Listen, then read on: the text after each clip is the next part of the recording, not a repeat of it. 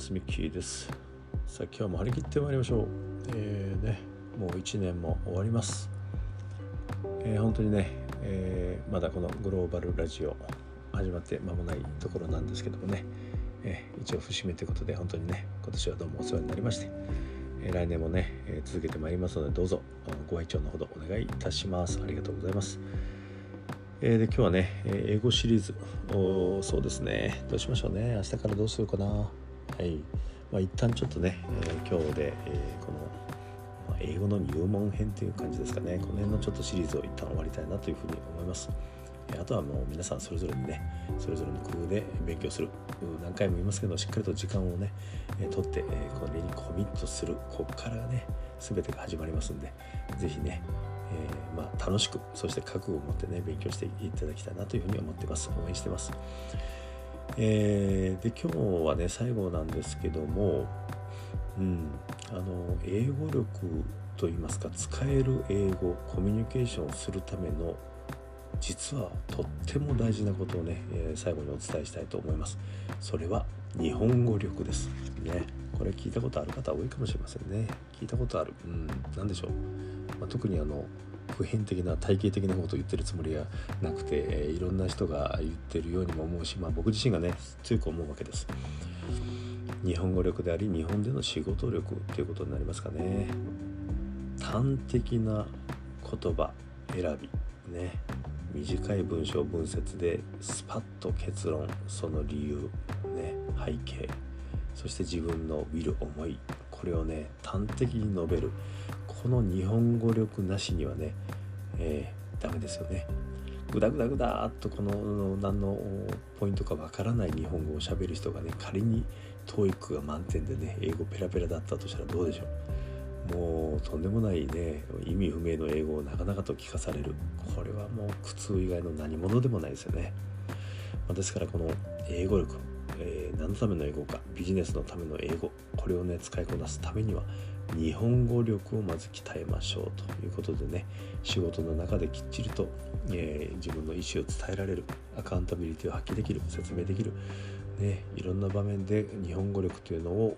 自らね、え、鍛えそれをねチェックすることできると思いますのでまずそこをしっかりと整えましょうというのがね最後のメッセージになります。まあねえ、仕事力の中を鍛えるということで日本語力高まっていけばいいんですけどやっぱりねベースの力って言いますね。読解力であり表現力。これはね読書です。はい。読書。私はね本当にね本を読むのがま好きなんであのいいんですけどね。たくさん本を読みます。多読派ですね。だからもう一期一会ね丁寧に読むっていうこともしないんで、まあ、本当に面白い本をね何回も読み返すので結果的に隅々まで読むことになるんですけども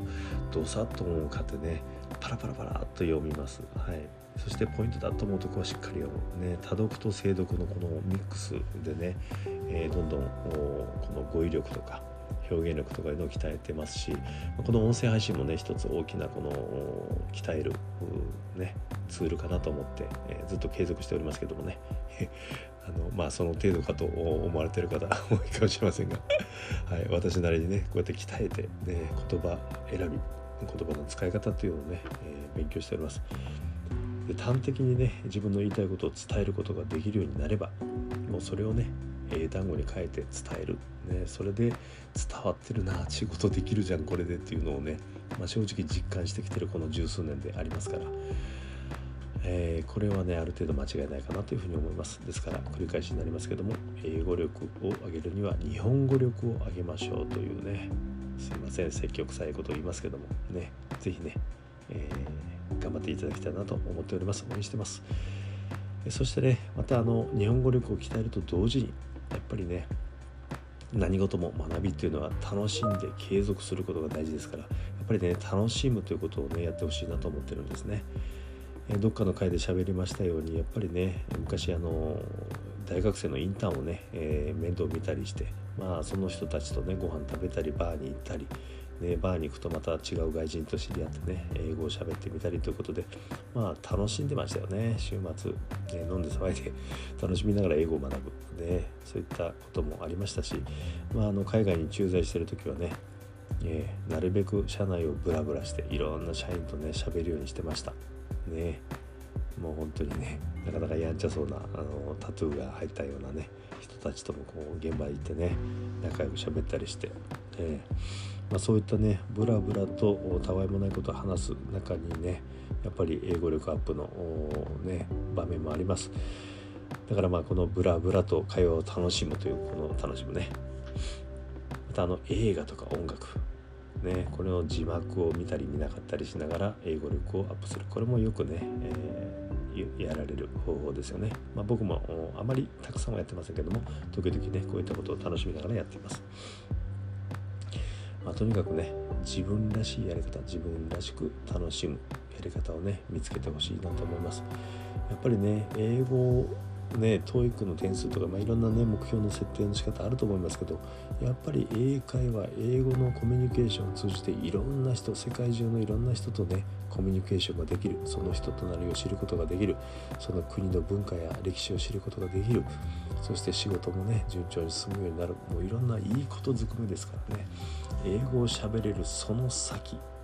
このねワクワクして楽しんでるあなたをイメージしてね毎日頑張っていきましょう。はい。ね、というのがね、えこの英語のシリーズ、一旦、まあ、第1章という感じでね、えー、まあ、僕もこれから勉強してきますんで、えー、よりハイレベルなところにもし行けたならね、まあ、そういったことをまたシェアしたいと思いますけどあくまで入門編ね、えー、何も喋れなかった人がなんとか海外で仕事ができるようになるというこのステップアップのところあたりをね私の経験を踏まえて少しシリーズでお話をしてみました。いかがでしょうかね。参考になることをね本当に祈っております。ということで今日はそして今年はね